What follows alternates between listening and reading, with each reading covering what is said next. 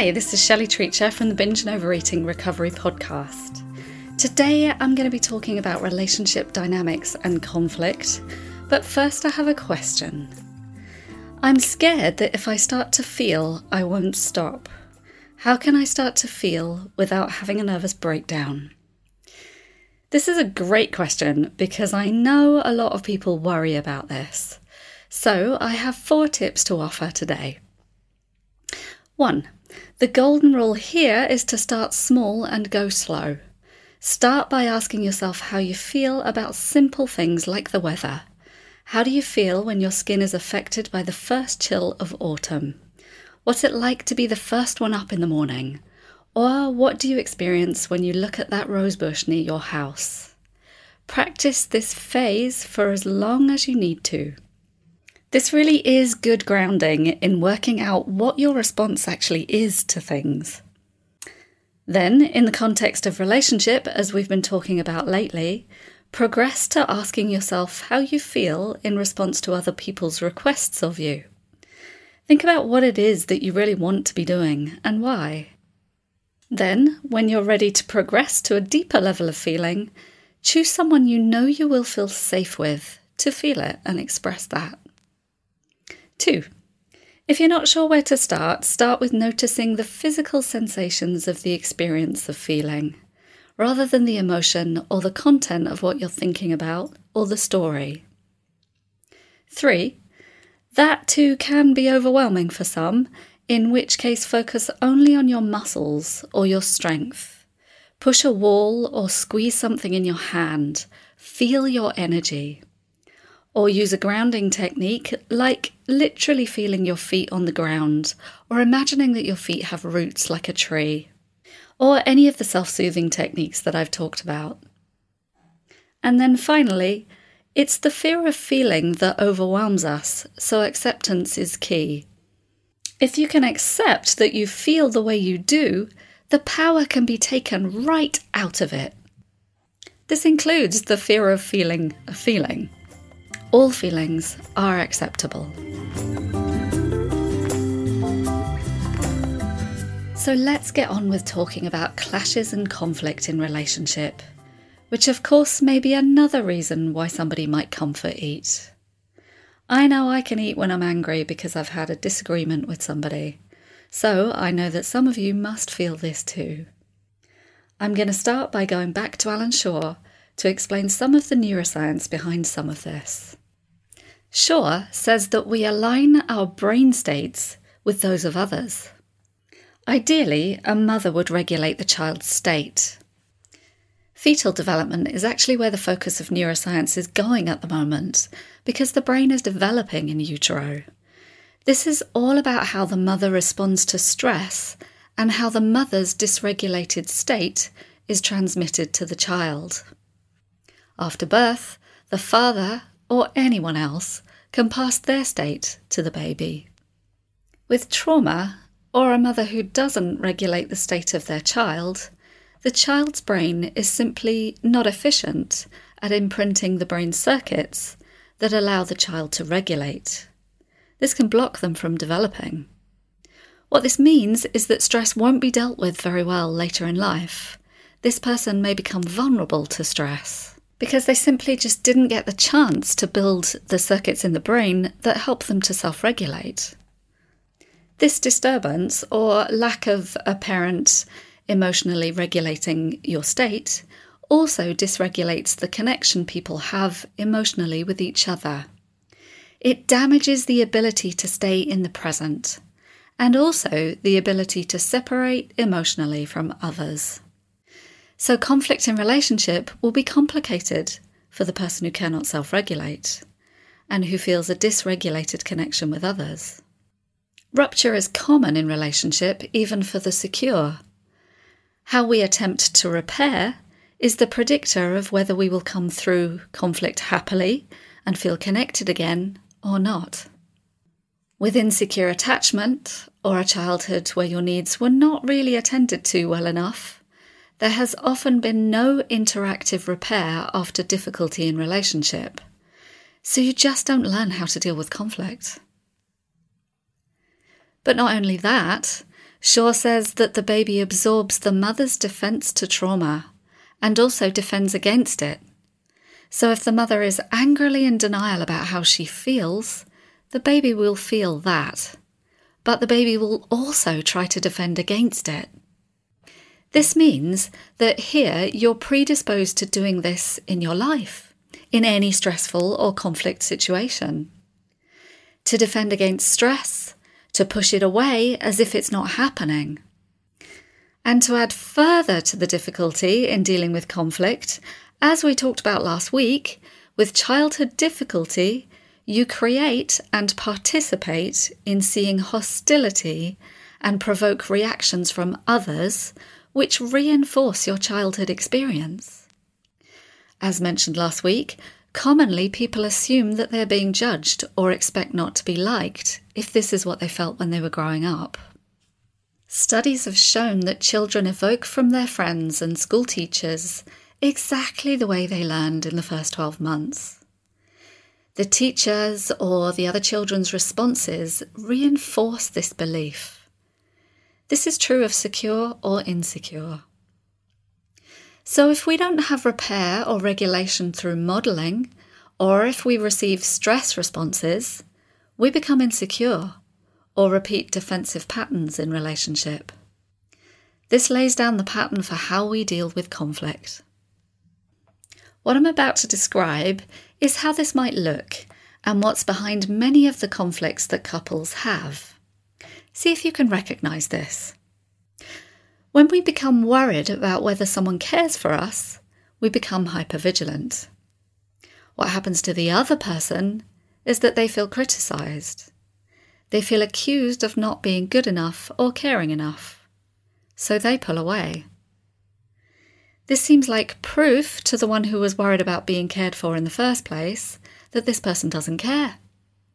So both are in defence, pulling and pushing away and hurting. It's a lack of ability to co regulate with another. If you have any experience of abandonment, it literally feels like being cut off from safety. This sends out signals to the other person's nervous system, remember I said that last time, which push away. Literally, your nervous system sends a cue saying, I'm not safe to be around you, which the other person may respond to with feeling criticised. So, for there to be any change to this system, we need to understand what we're doing. And just recognising that any of this is happening to you is the key to changing. I want to tell you what one of my clients said about this dynamic today. He said, Having a relationship is a catalyst for getting over myself. I love this quote and I really agree with it. It really makes sense. Where getting over yourself is learning to understand what your defenses are and how that stops you from being connected. Our nervous systems are invited into connection when we're open.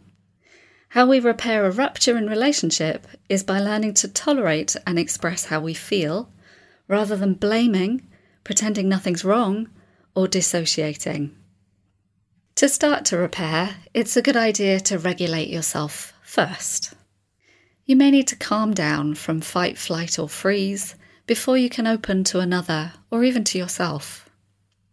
Then, a technique that either of you or both of you could use to come back into openness is remembering your abundance.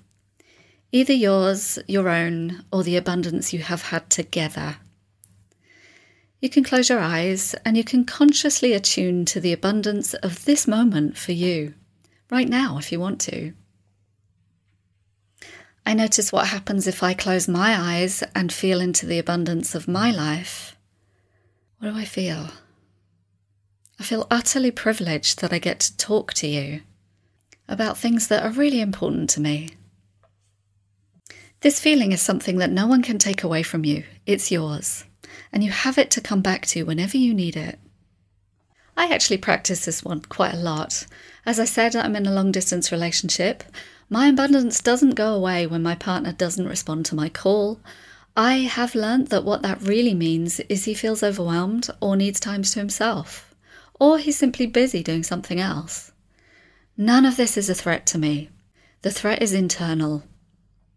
How this looks in person for us is by having eye contact and some small element of touch. I know some people won't want to be touched when they're upset or angry. That's also normal. And it has to be respected. Self regulation may still be needed, or being heard by the other. And then co regulation may involve touch of some kind. If this dynamic is showing itself in your relationship, know that it's normal, and it always takes two. We can often get lost in thinking we are the problem, but there's always something going on for both of you, because you're human, and because you chose each other. It's likely that both of your histories reflect the same difficulties you experience together. The quiet partner is usually contributing to the dynamic too.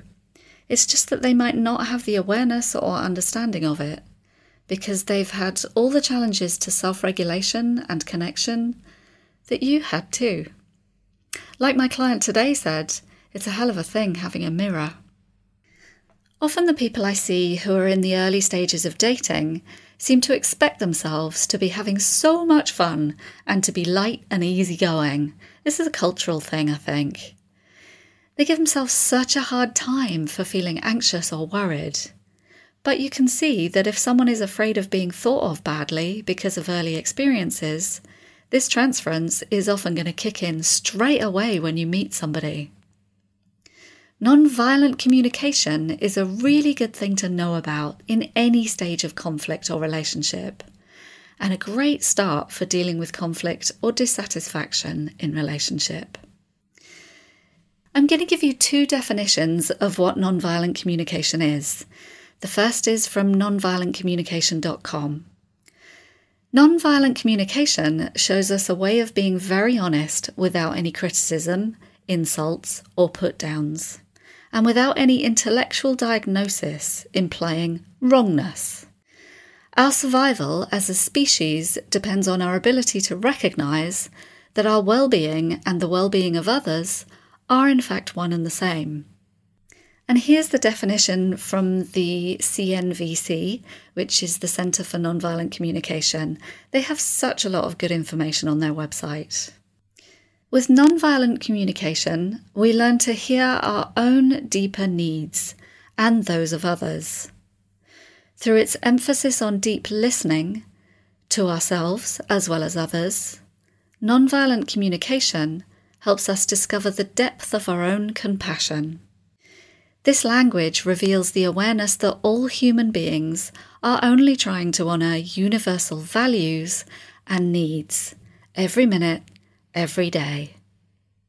As I say, you can look up so much good information on CNVC on the internet, but the basic idea is to express how you feel and to listen to each other, rather than to say anything about what the other person is doing. So, for example, I might say, I feel overwhelmed when you ask me the, all those questions, rather than, I hate it when you talk too much. That's quite a big difference. I've been surprised so many times in my life by how effective this type of communication can be. It can completely turn a relationship around because it's so respectful and nourishing. Of course, it won't always be easy and it won't always go well. In fact, I think it's quite clunky when you first start learning it especially as we get defensive. As I say, my partner and I have really been through it with this one. It took courage on both of our parts to really hear how we each feel, but I think we're getting better at it. As with much that I'm trying to tell you, bearing discomfort reaps incredible rewards. Something that might be useful to know or to add at this point is that often what we see at the heart of conflict in relationship is a deep desire for our partner or our boss to replace the love we felt we didn't have as a child. And so we get upset or angry when that doesn't happen. But a partner or a boss can't be a missing parent. It's too late. The damage has been done. But it is possible to develop that internal sense of parenting and to create open, accepting relationships. One of the things we need to learn here is to understand our response to difference and perhaps learn to accept it more in order to connect. Now let's do an exercise. This is the kind of thing that we might explore in one of my groups. I'm going to ask you to close your eyes and just breathe. Just focus on your breathing for a second and come into your body. What, just notice whatever physical sensations you have right now. And imagine a hand on your back from someone you love and who loves you. Know that this hand's intention is to regulate your nervous system. It's an explicit invitation to feel calmed by another person. Feel it and notice your response to this. There are no wrong responses. Today, we've learned that the state our parents are in is passed on to us. That we become defended against stress if we experience it in the womb. That we project this onto others that we meet, which acts as self fulfilling in that we repeat this experience in life. We've learnt that we attract others who reflect exactly what we have trouble with too. We've learnt that we find conflict and repair difficult if we were never taught how to do it.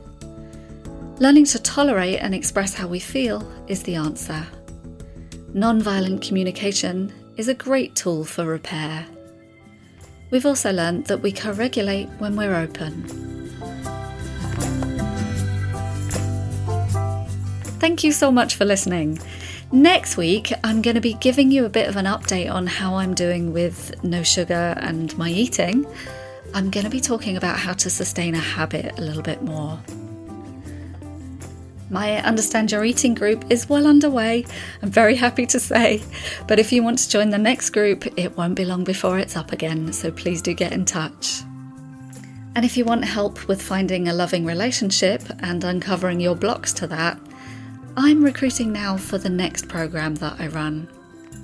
And please do keep your comments and questions coming. I absolutely love to receive them, and they're so useful to other people. Thank you. I'll see you next Wednesday.